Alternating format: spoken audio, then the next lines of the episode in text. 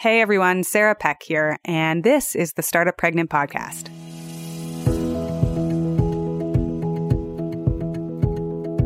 So, in our last episode, Val Geisler shared why and how she says no to things. And I wanted to pick up and do a bonus mini episode all about saying no. I think saying no is such a powerful exercise. And if you are the mom of kids, you know that that is actually a skill set that people, the little ones start to learn and they start to wield it with such pleasure. No, I have power. I have control. I am going to assert my independence. And no is such a beautiful word. And it's something that I think women in particular, not all of us, but many of us can get better at.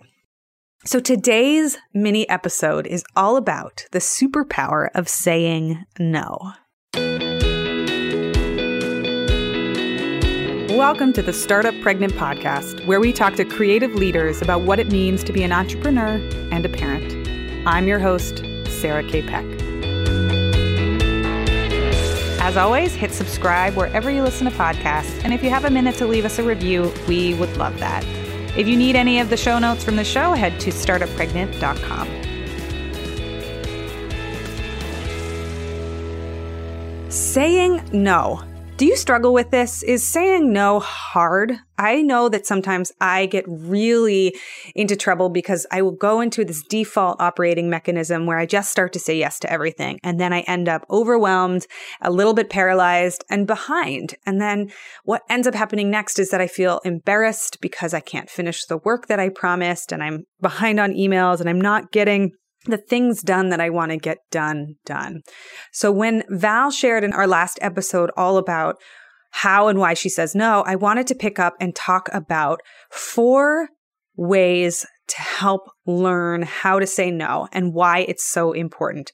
I've also got some scripts that I really love. So language you can take and use uh, that has worked really well for me and, and ideas from a couple of our other guests about how to say no.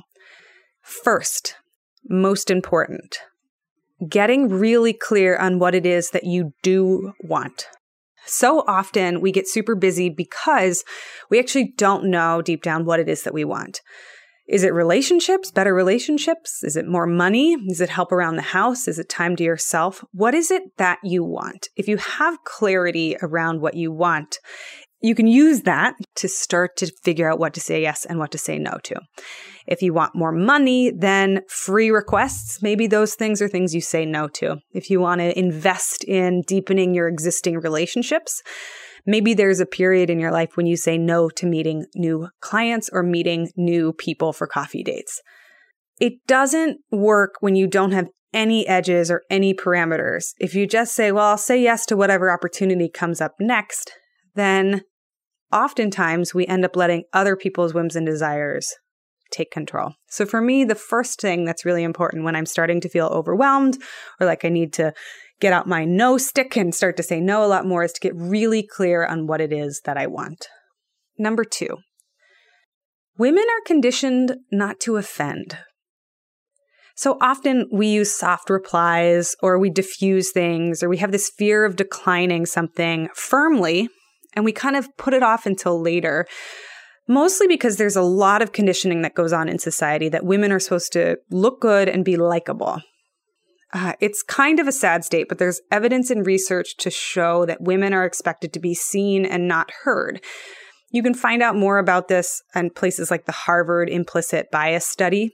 And HBR has some really great articles about experiments that have been done about women and speaking up, especially in meetings and in the boardroom. So, in one study, when women spoke up at meetings, so you have this table, right? You have a whole bunch of people around the table. There's men and there's women, there's all genders. And for the purposes of the study, I think they used the binary and said men and women. And when women spoke up, they tracked every time a woman spoke and every time a man spoke. And then at the end, they asked everybody to rate their perception of how often people were speaking. When women spoke up in meetings, it was less than 30% of the time. That was the track that they got, like when they recorded the actual conversations. When they asked people how much they perceived women to speak, they said the women spoke for more than half of the time. Why? because it's rare to hear female voices because we expect them to be seen and not heard. And so when they do speak up, we weight it more heavily than just a regular quote, regular person speaking. We think, oh gosh, that was a lot of time they spent speaking, even when it wasn't. It's not something I love. It's not uh, something that is fun to read about, but it's good to know to dig into the science and the data and start to see, oh, these are all the different biases about what we expect of women and what we what we think about them speaking up. Obviously, different situations, different women, different companies are going to have variability on this.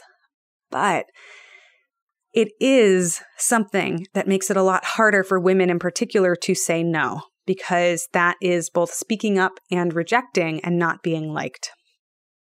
So, here are some examples of how you can start to switch your language. I want to point to a coffee shop example. I'll tell you a little story about something that happens that I started to notice. So, you know, when you go to a coffee shop and you run into somebody that you that you know and you haven't seen them in a while and you say, "Oh, hey, like so good to see you. How's your kids?" whatever it is. You start chit-chatting. And when you go to leave, there's something funny that happens. People always make these promises at the end of a conversation about things they're going to do or when they're going to see each other again. Oh, I got to reach out. We got to get together. And these words end up hanging around like little floating promises that they hang around like little fish hooks. And oftentimes, if you examine inside, do you have any intention of seeing them again? The answer might actually be no. You might already know intuitively that this is not something you want to pursue or do. You already have too many people in your life, too much stuff to do, and it's great that you ran into them in the coffee shop, but planning another play date sounds like your idea of um, just like really hard, like you've got plenty going on. At this point, one thing that I'm personally trying to do is to say what I mean and to practice integrity with my word and to say, to build in no in even these micro, micro examples. So instead of saying, I can't wait to get together with you soon, or let's plan a play date soon, or making some vague promise about an activity that I don't even know if I can follow up with in the future, instead focus on the present and the existing moment. And I say, I am so glad that I got to run into you, or it was great to see you, or I'm so glad we got to catch up. Have an excellent day. Good luck with everything that you're working on. Those words mean so much more to me than pretending that I might be able to do something in the future. And I feel like they all start to add up in some way. That I, over time, as I loft these empty promises into the universe, the universe is paying attention to what I'm promising, to what I say I'm going to do, and it notices. And the more I can start to practice getting in line with what it is that I'm saying and what it is that I'm promising, the better I'll be, just like any other skill, at saying no. Number three. So the first one was getting really clear on what you want. The next one was noticing that we're conditioned to not offend other people. So sometimes we build in easy yeses instead of nos. The third one is the math. You have to say no more than you say yes. Given the rate of exchange, the rate in which emails and requests can come into our lives. The number of emails we have is higher than ever. The number of requests, the number of advertisers, the number of social networks, all of the things that you can possibly do keeps expanding. And the amount of time you have in your day and the amount of attention and energy you give things, well, that is yours and yours alone. And it may be limited in quantity. It might not be fixed right? We may do activities that give us more energy so we have more energy to give, but we still do have to decide which things to say yes and no to. And in my experience, it means I have to say no to far more things than I have to say yes to. And that's hard. But knowing that means that every day I should expect to be able to say no to things.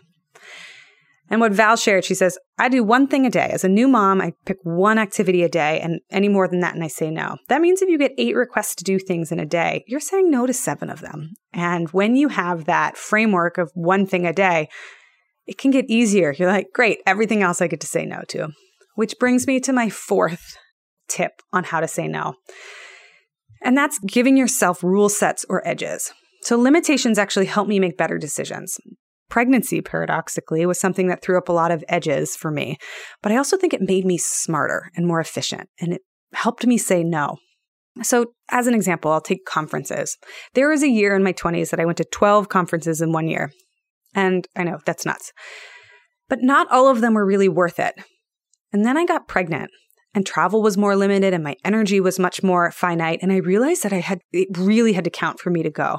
So i started getting more strategic about which conferences i went to and and how i chose and i said okay if i only go to two conferences this year which ones are the top two? And it made my investment in conferences at a higher level because i would get much more specific about what it is that i was looking for. And these rule sets or edges like I'm only going to do coffee dates on Wednesdays, or I'm going to keep one weekend a month free and never and not put any activity on it. My husband and I use that rule because if we don't have one weekend to just like be home as a family with nothing on our calendars, we go a little nuts. Those rules or those edges help create boundaries where when I'm looking at the calendar to plan it, if I've already got three weekends booked in a row, nope, can't do it that next weekend. It helps me say no because I already have a framework from which to lean on. Sara Mauskopf even shared something on her episode about how she uses these structures as a leverage or negotiation point. When people invite her to go to conferences or events, she says, I'd love to come, but I can only make it if there's a speaking opportunity for me. So that's actually saying no and using that as a bargaining tool where she says, my attendance, I can't just attend every event anymore. I can attend a few things selectively as long as there's a speaking opportunity. And she ended up getting a lot of speaking events by doing this. As one final bonus, I just want to share that once you start saying no, it can actually get really fun. There's this period of fear and terror when when it's like, "Oh, I'm going to let somebody down or I'm not going to be able to eh, I'm going to miss an opportunity or whatever it is. The fear, there's a fear behind saying no and being unable to say no. Once you start to practice it and you realize that Sure, you might offend a couple of people or they might be miffed at you, but more than likely they're going to understand. The thing that actually happens is people respect your time more when you set boundaries. And if you're a little bit harder to get a hold of, I have found that people are they're better at showing up for events because they know that it's that much more important. And then they, they know the stakes are higher. They know that I'm not just going to spend my time in any which way. They know that moments matter and agreements matter. And I found it to be really useful and an ongoing practice for me. So, if saying no is something that you are amazing at, please head over to our blog at startuppregnant.com and leave a comment with your favorite way to say no or how you got better at saying no. And if you're really struggling with saying no and you've learned something from this episode, hop over to startuppregnant.com, find this episode, and leave us a comment with what helped and what you learned from it. I would love to hear all of your stories. So thanks so much for listening, and I'll see you on the next episode.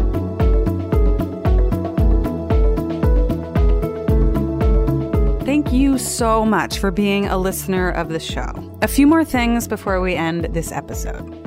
First, if you know of a woman or a friend that would benefit from this show, send them a link to our website at startuppregnant.com. So many of you have already reached out and shared your stories, what this podcast is doing for you. And for that, I am so grateful.